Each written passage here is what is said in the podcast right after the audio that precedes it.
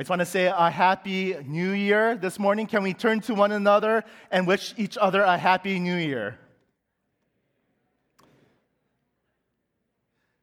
Not only are we, in a sense, celebrating a new year, but today is Communion Sunday. And not only is it Communion Sunday, but it's actually also our Vision Sunday, where I will be sharing what our vision is for this year. And not just this morning, but in the next two weeks as well. I'll continue to have this series to share with you the vision that we have uh, for New Wave. And so, before I share our vision for this year, can we also greet one another in the way that we always greet each other? That's to give a high five to the person next to you and say, We're all in this together.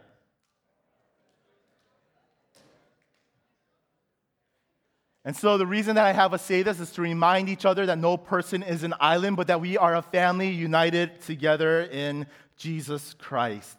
Now, today is a very special day, not only because it's actually our first Sunday service as New Wave, but if you don't know, it's actually our first anniversary, that it's been a whole year since we launched New Wave. So, can we give a clap offering to the Lord, saying, Thank you, hallelujah, Jesus for everything that God has done this past year at New Wave and in our lives.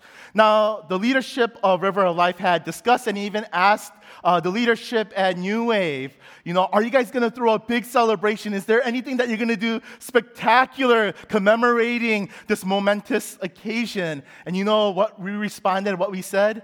We said, no, not really.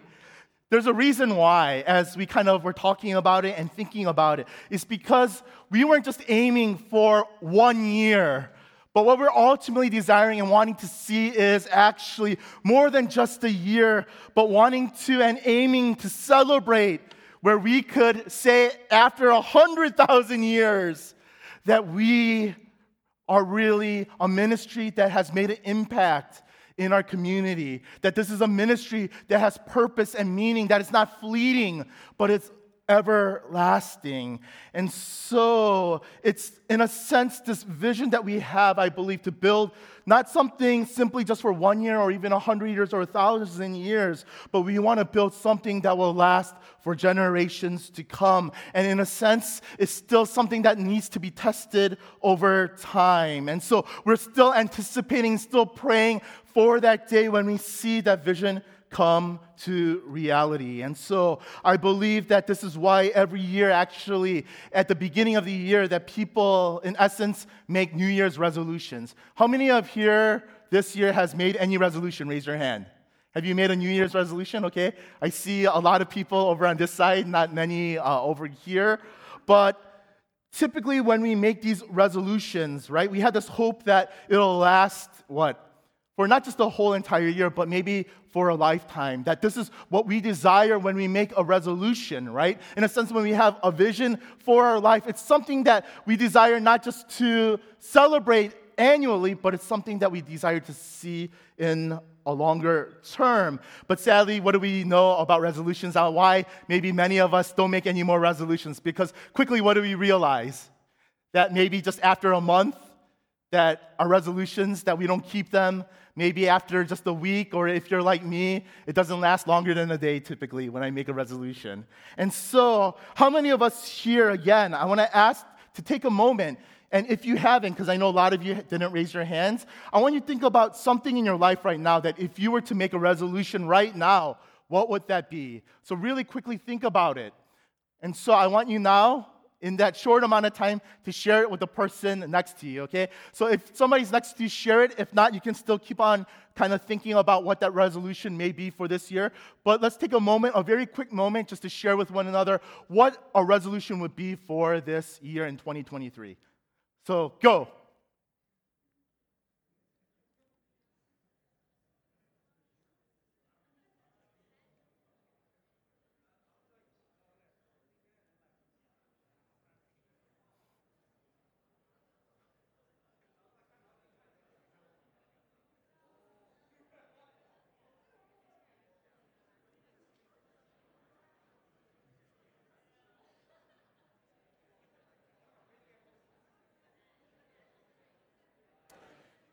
So I apologize just again for the sake of time. I hope this was just a short conversation starter that will continue on uh, after service.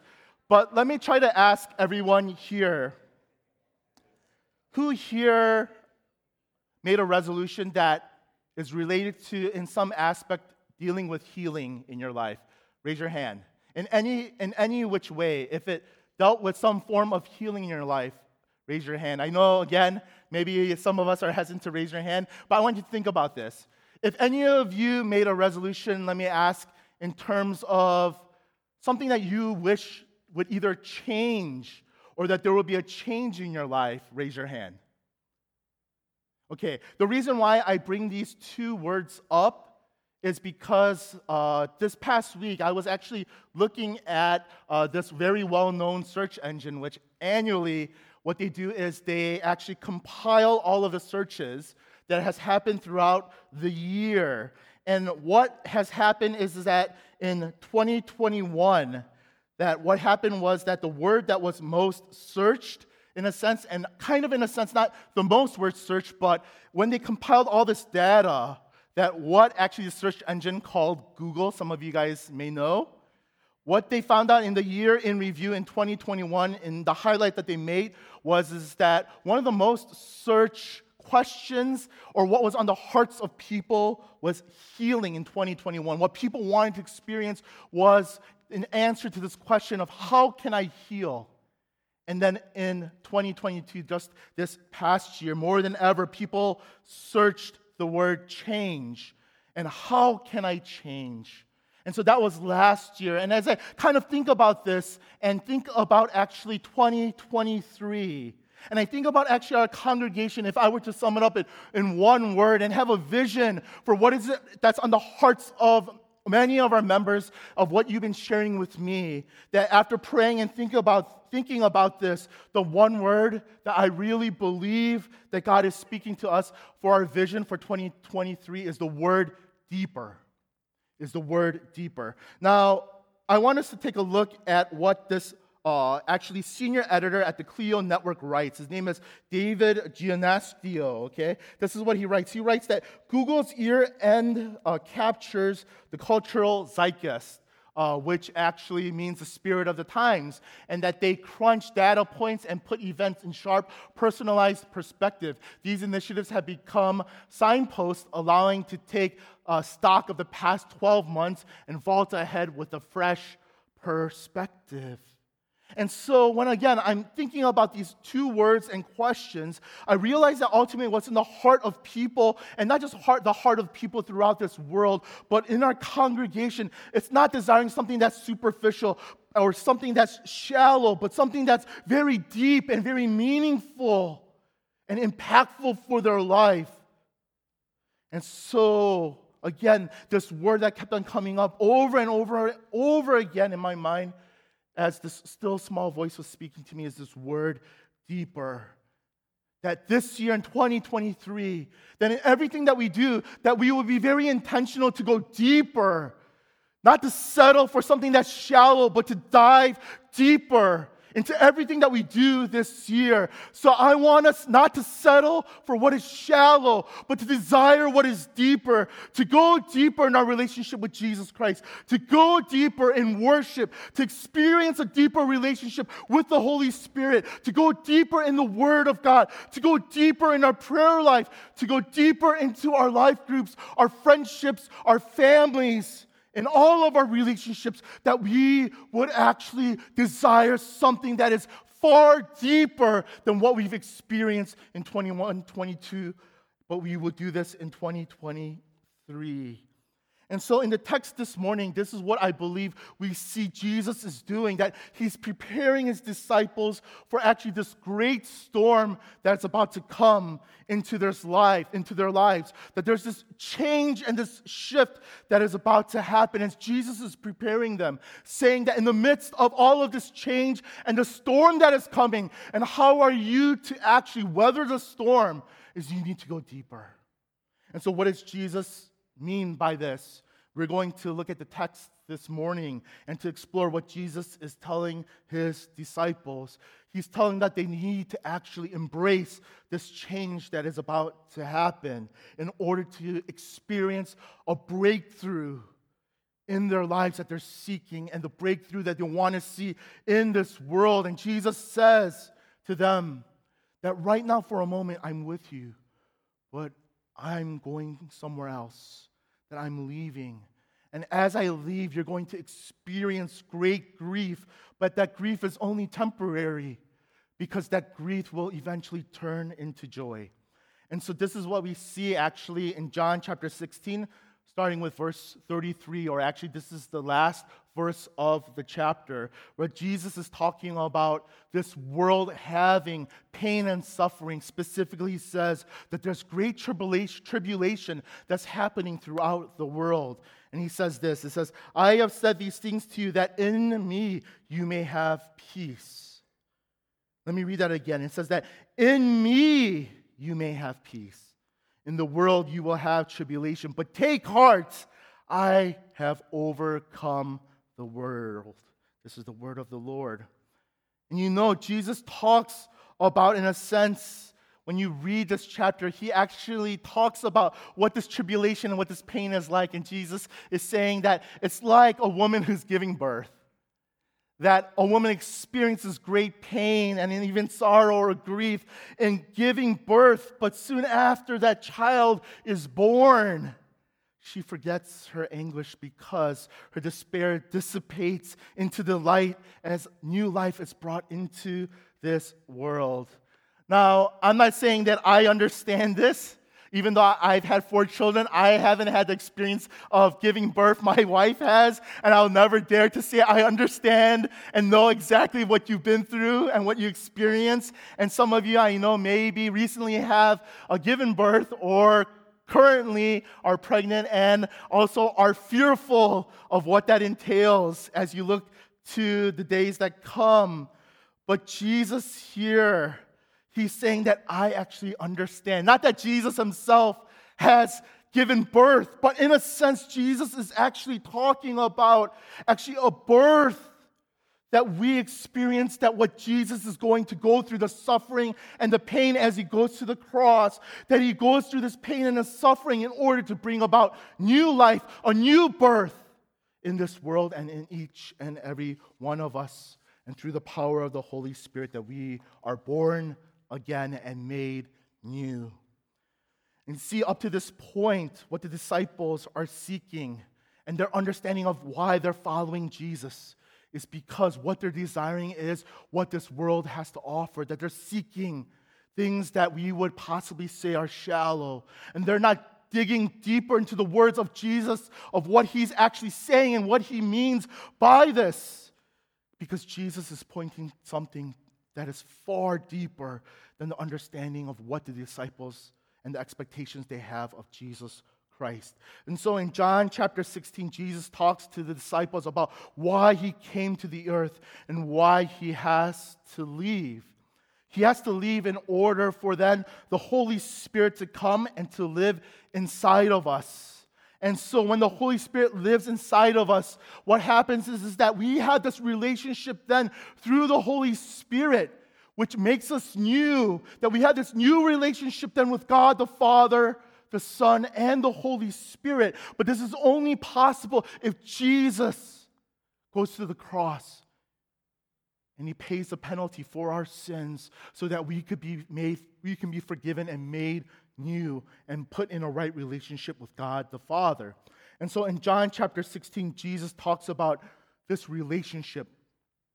He talks about this relationship to the disciples, about this relationship that Jesus has and that he desires for them to have. But now, what happens is, is that there's this shift in John chapter 17 where Jesus doesn't just talk about this relationship, but he shows them what that relationship entails and what it actually looks like. So when they see Jesus in chapter 17, what they're actually seeing is something that's different from what Jesus is just teaching and talking about this relationship that they're supposed to have and this relationship that Jesus has with the Holy Spirit. But now he begins to show them because chapter 17 is a prayer that Jesus prays as he kind of shifts and he turns his eyes and his focus to God the Father and the Holy Spirit, and he begins to talk. And this is the longest prayer that's recorded in the New Testament of Jesus praying directly to God the Father. And if we look at the text, this is what we see in John chapter 17, starting with verse 1 through 5. When Jesus had spoken these words, he lifted up his eyes to heaven and said, Father, the hour has come. Glorify your Son, that the Son may glorify you, since you have him given him authority over all flesh to give eternal life to all whom you have given him. And this is eternal life, that they know you, the only true God, and Jesus Christ, whom you have sent. I glorified you on earth, having accomplished the work that you gave me to do, and now, Father, glorify me in your presence, in your own presence, with the glory that I had with you before the world existed. We can see that as we read this over and over again, there's one word that's repeated. What word is that? It's the word glory. There's this huge emphasis that John has, if you read the Gospel of John, on this word glory. And we see that within just the first five verses of John chapter 17, that the word glory is used five times. And so we need to begin by understanding what does John mean when he uses this word glory? You know, a lot of times we use this word glory, whether it's maybe the songs that we sing or in maybe even our prayers. We, we, we sing songs like, God, we give you all the glory, or all is for your glory. But how many times do we ourselves actually understand what this word means? And actually, this word glory is very difficult to understand and what this word means, that we try to understand it or to describe it, but it's very, very difficult. And so I'm going to try to give us a glimpse of what this word means, okay? So the Merriam Webster Dictionary defines glory as this it says it's praise, honor, or distinction extended by common consent, renown, or worshipful praise, honor, and thanksgiving, giving glory to God. And I find it very fascinating that when the word glory in the Merriam-Webster dictionary that it associates it in some sense even with God. But even in this definition, it's very difficult to understand or to describe what glory itself actually is. It's more talking about and describing maybe the actions of what glory contributes and what it does, rather than talking about what glory itself actually is.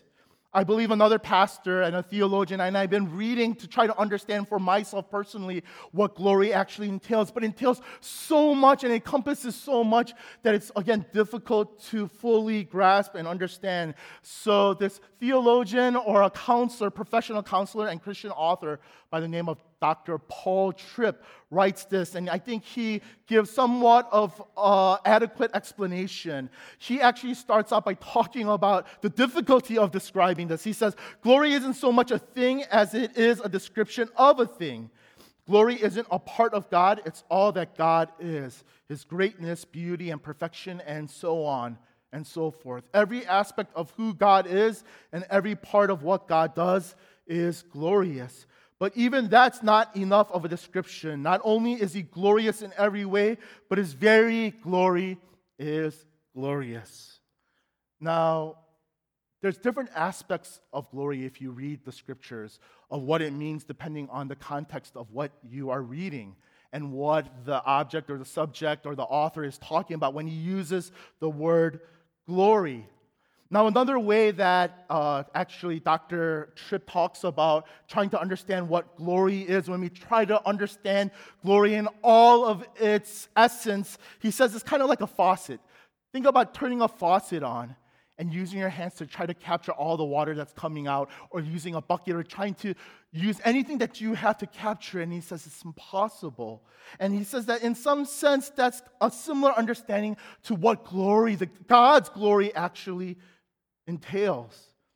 Now, even though, once again, glory means many things, we actually see something specific that Jesus is pointing to when he is using the word glory here. And this is what I want us to see. Jesus shows his disciples and all of us the glory that he's talking about here is actually his relationship with God the Father. So look back at verse 3 in John chapter 17. We're going to take a look once again at verse 3. And this is what Jesus says. He says, and this is eternal life. And so this is, in a sense, centered. There's, a, there's this emphasis when you look at glory, that there's glory in verse 1, uh, that's mentioned glory, glory, glory. And again, at the very end, glory, glory, in the sandwich in the center of verse 3. And he's saying that this is what eternal life is. That this is what the glory of God entails. He says, that you know him, that they know you, God, the only true God, and not that they just know you, but that they know me. That it's this intimate and deep relationship with God the Father. A lot of times we think about eternal life and salvation, and a lot, a lot of times we think about actually living forever or actually having treasures in heaven. And there's a lot of thoughts and pictures and images that we have about life eternal. But ultimately, what Jesus is saying is this is what the true meaning of eternal life is that you would know my Father in heaven and that you would know me and have this deep an intimate relationship. And that is what true eternal life is. And so it's not something that you wait until you pass away or you die.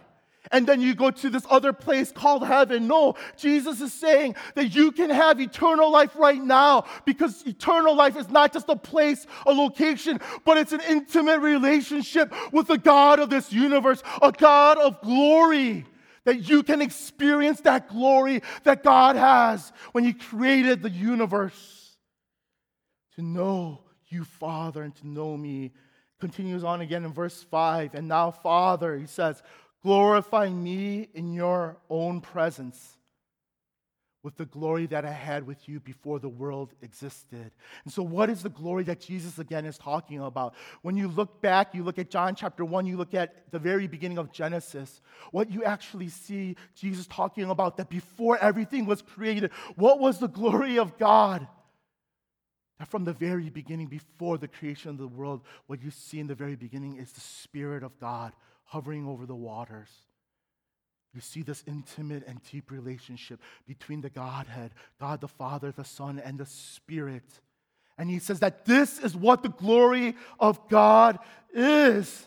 Jesus is not just talking about knowing the Father and himself as a Son, but he says to God the Father in verse 5 to glorify Jesus with the glory that I had before the world existed. That there's a desire to be with the Father and the Spirit. And that ultimate desire is not just his own relationship with God the Father and the Spirit and what we call the Trinity, but his ultimately desire in leaving us is so that the Spirit could be sent to us so that we could experience that same glory that Jesus experienced in relationship with God the Father himself and the Spirit that it's through the Spirit we can experience that glory that Jesus experienced from the very beginning of time. Jesus says that this is his glory in being one with the Father and the Spirit. To know the Father, Son, and the Spirit so intimately and deeply that you are one with God is the glory that Jesus is ultimately speaking about and he desires for us to have. That this is the glory that we should be seeking. There's nothing deeper than being one with God. There's nothing deeper to being one with God. Jesus says that now this glory that I had before the world began, Jesus says, it's now yours. It's been given to you. This is the glory that Jesus, I believe, is talking about here in chapter 17 that he prays. That the glory he wants for everyone to see is not just Christ alone, but the full beauty of who he is in his relationship with God the Father, the Son, and the Spirit. And when we see the love between the three, that we experience God's glory. And it's through Christ first, but at the same time, we also experience the Spirit and we receive the Spirit and reconciled with the Father when we embrace Christ in our lives. And as a church, this is the theme for River of Life to embrace change and experience breakthrough. And this question maybe comes for some of us how is this very different from what I hear at work or any motivational speaker or any self help books that I read? Of course, we all want to embrace change and to experience breakthrough in our lives. But how is the church distinct and different? I believe that all of this actually is just shallow and superficial unless we first begin by embracing Jesus Christ. When we embrace Christ and the deeper we go into a relationship with Jesus and experience the power of the Holy Spirit and being reconciled with a Father who loves us, then no matter what change happens, we're able to embrace it and to experience breakthrough in our life. So that can only happen when we embrace Christ then we can embrace change and experience breakthrough. Amen, my brothers, sisters, hallelujah.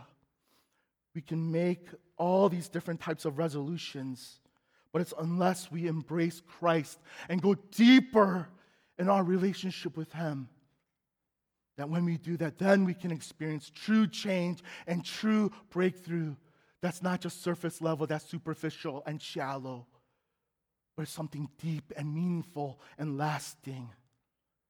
And so when we embrace Christ, we can embrace change and experience breakthrough. The deeper our relationship is with Christ, the more we can embrace change and experience breakthrough. And it starts again, as I've been saying again and again, it embrace begins with embracing Jesus Christ. And when we embrace Christ, we begin to embrace the very things that he embraces and embodies. And so this is what we see if we continue on. I'm going to jump to verses 9 through 10. We see that Jesus' prayer, if we look, and what he's praying about is specifically not in this prayer praying for the world, meaning that at this moment when he's about to be crucified, what he is focusing on is the relationship with believers the relationship with believers. And why this should speak to us here at New Wave is, is that Jesus, when he prays this prayer, he's not just praying this 2,000 years ago, but it's continually praying till this day. He's praying for the future and even right now, and it's continually praying for those who are believers. That we have somebody who's a mediator and an intercessor for us, that Jesus is praying for you. Not just for everyone, but he's specifically praying for each and every one of you. And it's calling us into a relationship with him.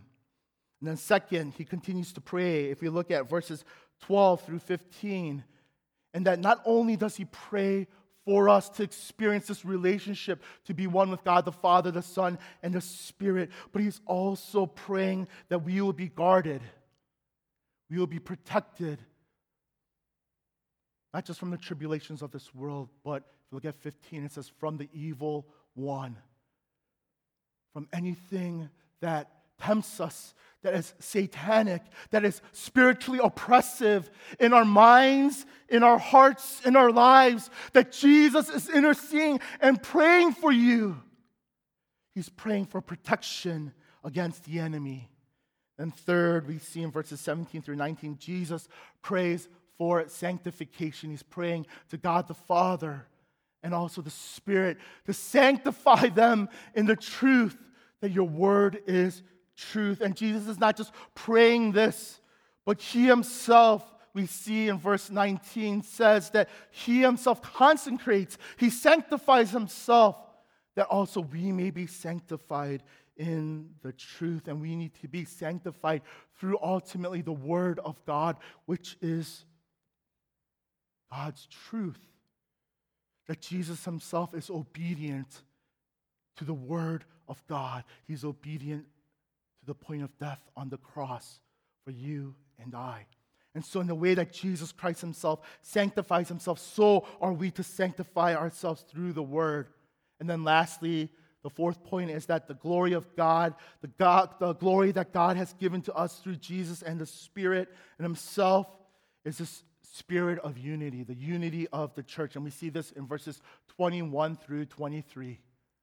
That what Jesus prays for ultimately is for our unity, that we would be one. Just as the Father and the Son and the Spirit are one, that we would be one, that we would be united together as believers and in the church. You know, there's so many things that divide us. You know, whether it's politically, socially, economically, racially, our gender and sexuality. But when we have this intimate and deep relationship with Jesus Christ, our focus no longer becomes on what divides us, but what unites us. And that is Jesus Christ. That this commonality that we have as brothers and sisters and the way that we see one another is the way that God sees each and every one of us through the lens of what Christ has done on the cross and his love for us. And so, central to the glory of God is actually unity. It's not necessarily conformity, it's not, in a sense, harmony, but it's unity in the way that God says, just as the Father and the Son and the Spirit are one, that we would be one. I believe that there's this innate desire for all of us, in a sense, of what was described up to this point when I talk about glory, that we all desire for glory in each and every one of our lives. I believe that it's because we were actually created in God's glory. And so, by nature, we actually all seek after glory in one way or another because we're created for glory. And I actually think that many people come to Silicon Valley for this reason it's for glory, but it's for their own glory. But Jesus says that we're not created for our own glory, that the glory of this world is just but a glimmer, it's just a flicker of a light that reflects our hunger and what is in our heart's desire truly to experience and to desire and to want God's glory. But apart from God, what we continually seek after in this world falls short. And we're just constantly striving, never being fulfilled and satisfied until we find our glory in Him. We see this in verse 24 that Jesus says that we have yet to see God's glory, to see my glory in its fullness. And Jesus says that there will be a day where we will see his glory. And so Jesus is praying that we would desire it, that we would seek it for us to be able to see it one day. And so, my brothers and sisters in Christ, that we need to constantly encourage one another, to spur one, of, one another on in our relationship with one another, in unity as a church, to desire and to seek the unity of God the Father, the Son, and the Spirit to be one with Him, just as He is one with us. And so, this is the greatest glory that we could ever have or experience in the world is the glory of God. And this is so amazing that Jesus says, that glory, God's glory, says, I've given it to you. It's yours. It's yours. If you would only take it and receive it as a gift that I have given to you freely. See, God, who is glory, gives to us his glory. How amazing is that? This is the God in whom we worship, in which we were created for and by his image. We were created for glory, but not for our glory, but we were created by his glory to be his glory, for his glory. Let me say that one more time that we were created for glory, by his glory, to be his glory, for his glory. And as I think about this and reflect, that the time that my family has been here in California, um, we are surprised to see how much we travel because back in Chicago, we barely ever travel at all. We just uh, stay at home all the time, especially during this time in the winter. There's a polar vortex and there's all the snow, so we would barely go out. But because of the nice weather in California, we travel a lot. And even recently, I was surprised as we traveled to many different places and just seeing the mountains. And even in Fremont, right here, we live in Fremont. And, you know, I think that the first year that we were here, everything when we looked at was brown, and people would say that brown is the new green. And I'm like, no, no it's not. It's, it's pretty ugly. Like, no matter how you try to spin it or to say it, I'm like, eh, no, like brown is drab, right? Yeah, it's not. But it's so shocking and surprising now when you go out because of the rain and the storms. That now the mountains, when you look at it, it's green. And I, as I was looking at that, I was like just so shocked and so surprised that I think so many times that you know we look online, that we look at pictures of these beautiful places.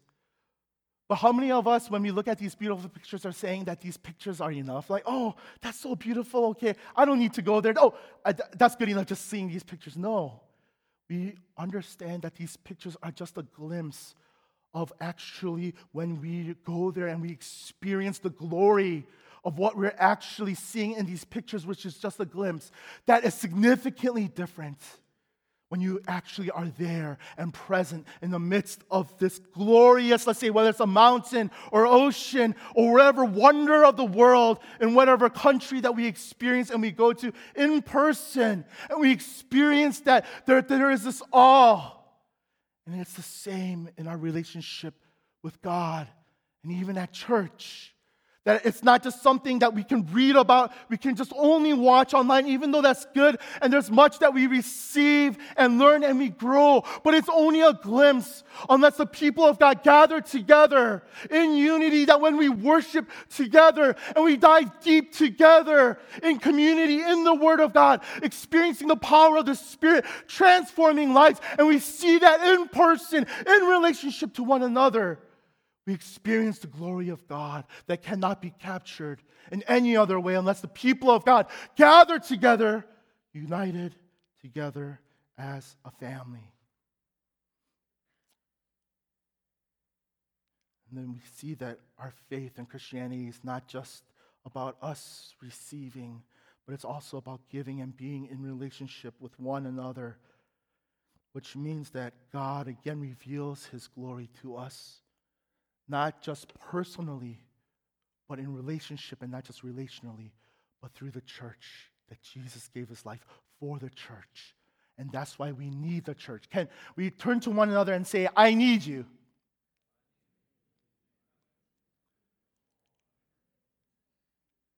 I need you.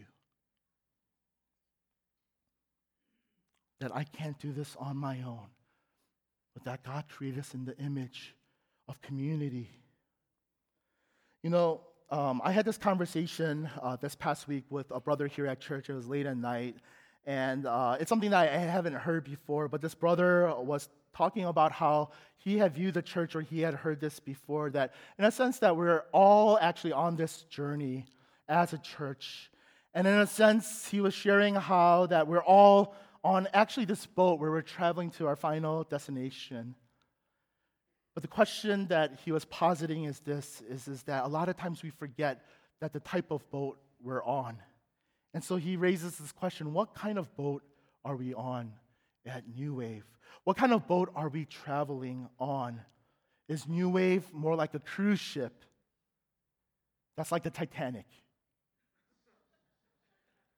Or is New Wave like a rescue boat? Not only a boat that we're on that saves our lives, we're trying to save the lives of others because that perspective makes all the difference in the world. What's the reason and the purpose that we're here? What is it that we're seeking and striving and desiring for?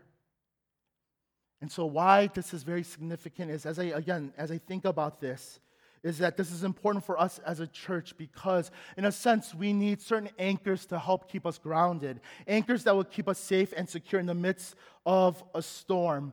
Um, I was reading again uh, something recently. I myself am not a sailor, sailor or any type of a fisherman or a boat expert, but I was surprised to uh, read uh, this kind of uh, commentary that was talking about what to do if you're on a boat and you're experiencing a storm, especially recently in California, as we've been experiencing this storm, uh, what do you do, right? What are you supposed to do? And the thing is this is that when you're in a massive storm or even in a hurricane, that even if you have an anchor on a boat, that one anchor, in a sense, is not enough from keeping that boat afloat or keep it from sinking.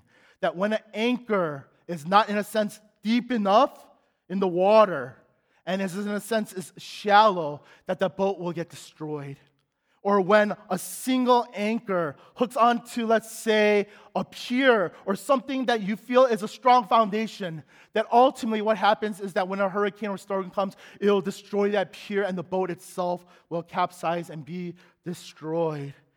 And so, when I've read through, and again, I don't know if there's any experts here, you can maybe correct me if I'm wrong. It's fascinating to read that actually you need more than one anchor, that you need at least four. And not just four anchors, but that you need to go deeper with those anchors in order to weather a storm like a hurricane.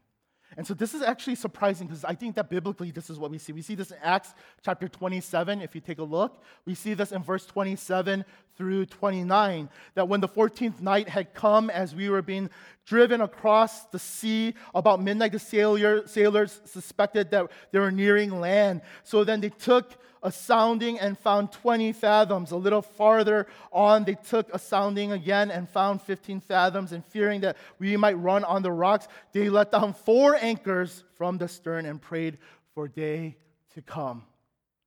So, why I, in a sense, bring this up is that when I was thinking about the church and understanding in terms of changes that are happening in this world, and what is it that we need to do as a church that will last and be meaningful? Is the two things is that we need four anchors that will anchor us in the midst of these times that we need to go deeper. And what are those four anchors that we have at New Wave? Is actually the four strategies that we uphold and these are the four strategies that, if you don't know, that we want to this year as New Wave, that in each of these anchors, that we don't want to just be shallow and to maintain currently what we have, but we want to go deeper, to embrace change in order to experience breakthrough in these areas and to experience ultimately the glory of God. And so, in the next two weeks, I'm going to be going deeper into what this also means and looks like. But just really quickly, in praise and worship, that when we experience a deeper relationship with God as we praise and as we worship, as we sing, I want to challenge each and every one of us to go deeper in our praise and worship. Maybe that means, I don't know, for some of you are scared of trying to lift up your hands. I don't know if that, what it, that's what it looks like to go deeper. I know many of us are fearful. I, I know for my kids, when we actually go on a roller coaster, even I think we went to one like a month ago, like I was asking my kids as they're terrified and scared to let go, to lift up their hands, that it's a different experience that they actually are not able to enjoy the roller coaster because they're hanging on for dear life and they're so scared and they're fearful. But I remember one of my kids, my son, he lifted up his hands, or my daughter actually, and she's like, Oh my gosh, this is so amazing. This is so fun. And I believe in some sense, that I know many of us are fearful, and even in worship, what are other people going to say or look at me, or even for myself. But I believe that when we let go of that fear, we lift up our hands, even in worship, and we go deeper and we experience God's presence, the presence of His Spirit and His love. Maybe take a step of faith in trying something new in worship. Maybe some of us don't sing on our own, whether it's be in your cars or in the shower. When you sing, instead of singing uh, secular songs, to sing worship songs, you know, to maybe write new songs, even for the worship team, you know, encouraging for us this year as we're going to 2023. We're going to bring new songs to go deeper in our relationship and our walk with God. Experiencing that Holy Spirit renewal is a personal experience that we have with God's glory. The praise and worship, primarily, it's to glorify God. But then the Holy Spirit renewal, yes, it's to glorify God, but for us to experience personally God's glory. And I want to challenge us if you haven't been to prayer meetings or been to prayer room, to be able to actually say, you know what? This year, I want to go deeper in my prayer life, to experience the Holy Spirit in my life to be renewed. That that can't happen without prayer. That in your personal prayer time or even coming to prayer meetings, I want to encourage that. to continually even read maybe books on what it means to actually uh, receive spiritual gifts, to read about spiritual renewal in our lives. The third anchor that we have is life groups. Maybe some of us haven't joined a life group and just asking that you don't have to immediately join, but just to visit a life group if you haven't taken that step, that you would desire to say, I want to go deeper in my relationships with other believers. So you would join a life group. You go deeper in that life group, go deeper in the Word of God together, go deeper in worship together, go deeper in prayer. To even say as a life group, hey, maybe one time as a life group, let's go to a prayer meeting. Not only practice a Holy Spirit renewal in our life group, but go together to experience, and not just to experience for ourselves, but to actually be able to give and to pray for others that they would experience the power of the Holy Spirit. I know that maybe some of us in our life groups will go through a Bible reading plan, as I know some of you are doing. And again, not just personally, but corporately together. And then lastly, we talk about local impact, that we make an impact globally and locally. And this is focusing mostly on those who are non believers, unbelievers. And if you haven't been on a mission trip, to continue to pray and to consider to go on missions, not just across uh, globally, overseas, but even thinking about locally, again, personally, or even as a life group, and also what we are going to do this year as a church, and I mean, as New Wave together, that we would reach into our community. And so I'm going to share more of that in the coming year. And so these are the four anchors that we want to go deep this year. And so I just want to say that I've been so encouraged by all of you. Um, I hear so many stories of people wanting to go deeper in their relationship, especially at the end of this year. That people personally are doing re- Bible reading plans, that there's groups that are forming in life groups, and even outside of life group. That there are people saying, like, hey, can we be accountability partners and to really pray for one another and to read the Word of God together, to encourage one another? I even hear stories of people going out to other communities to actually serve the community, and it's very encouraging. I hear about life groups also reaching their community and having block parties to reach their neighbors. And hearing all of these testimonies and stories about what our congregation is doing It's very encouraging and life giving. My brothers and sisters, that when we go deeper, I believe this is how the world will see the glory of God and confess that Jesus Christ is Lord. I'm going to conclude with this final uh, story. And uh, this story has been played over and over again. If you ever watch the Olympics, it's been shown over and over again for many, many years. And this Olympic story is one of the most inspirational and touching stories that really captures the heart of what the Olympics is supposed to be about. It's a story about a father and a son named Jim and Derek Redmond.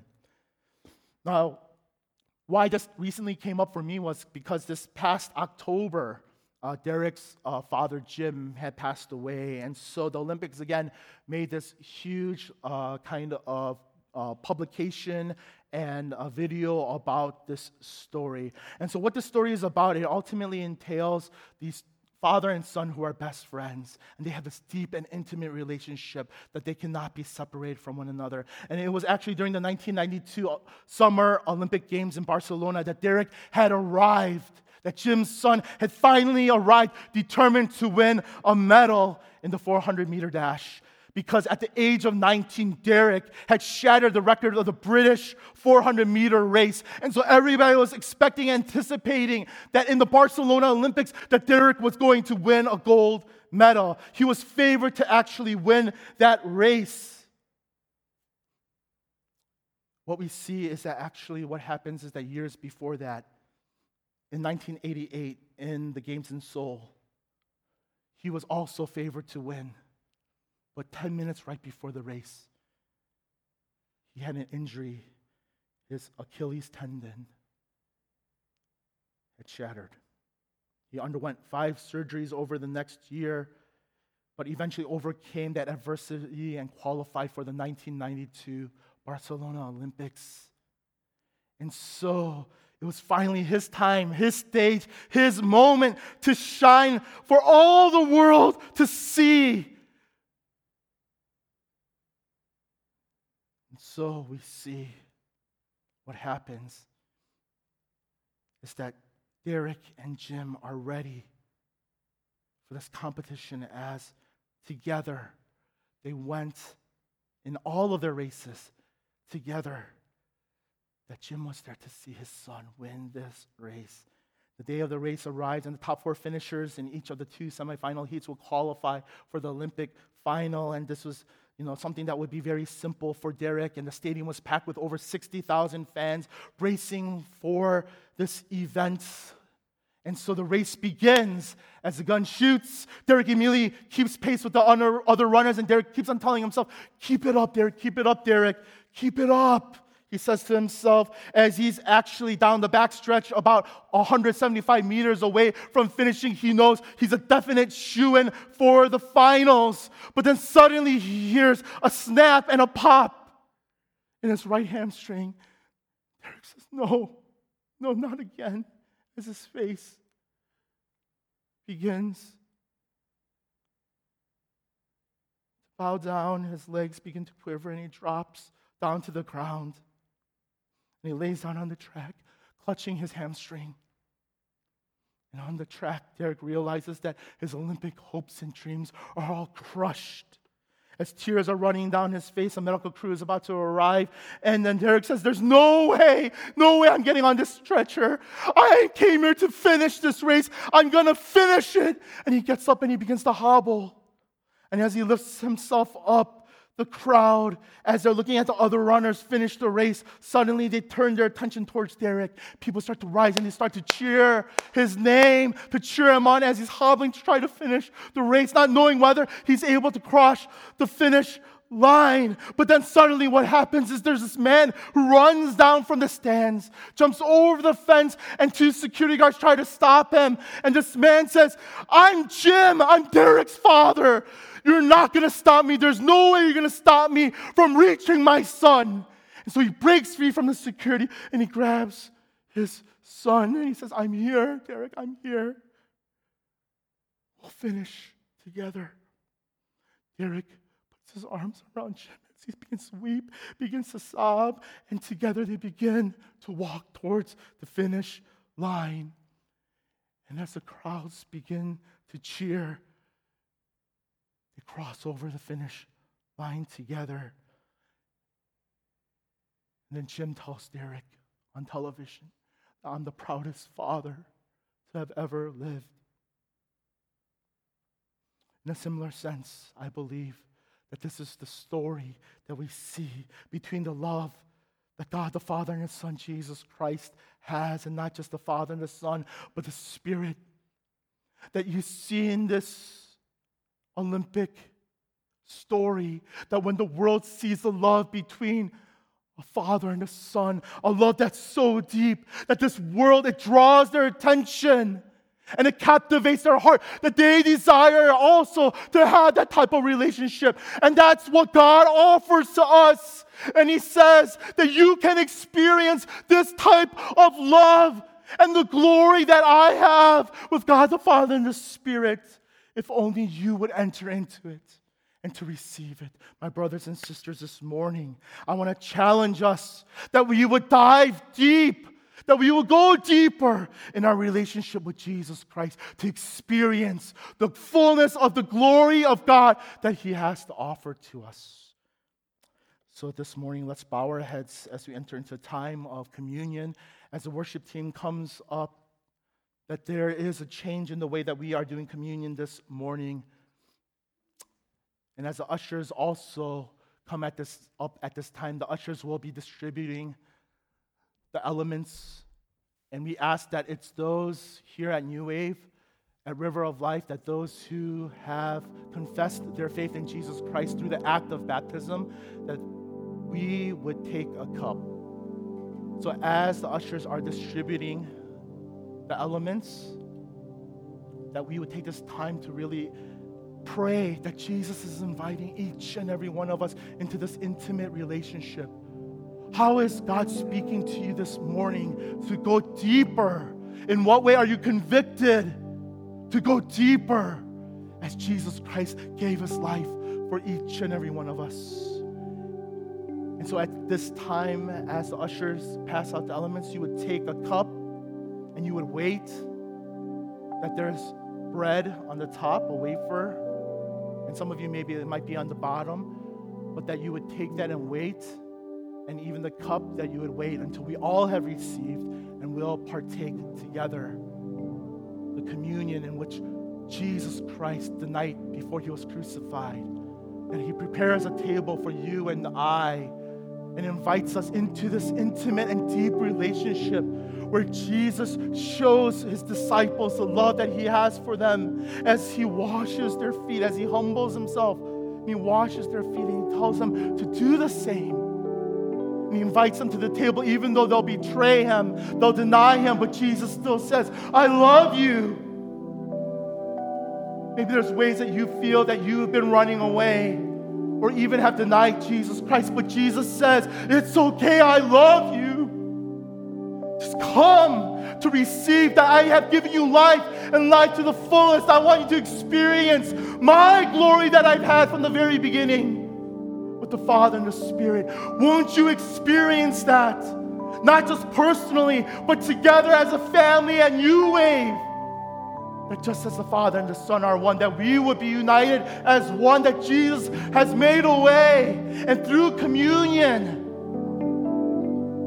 it's a symbol recognizing that we are united as one through what Christ has done. And that when the world sees that unity of the body of brothers and sisters here at New Wave, that they will proclaim that Jesus Christ is Lord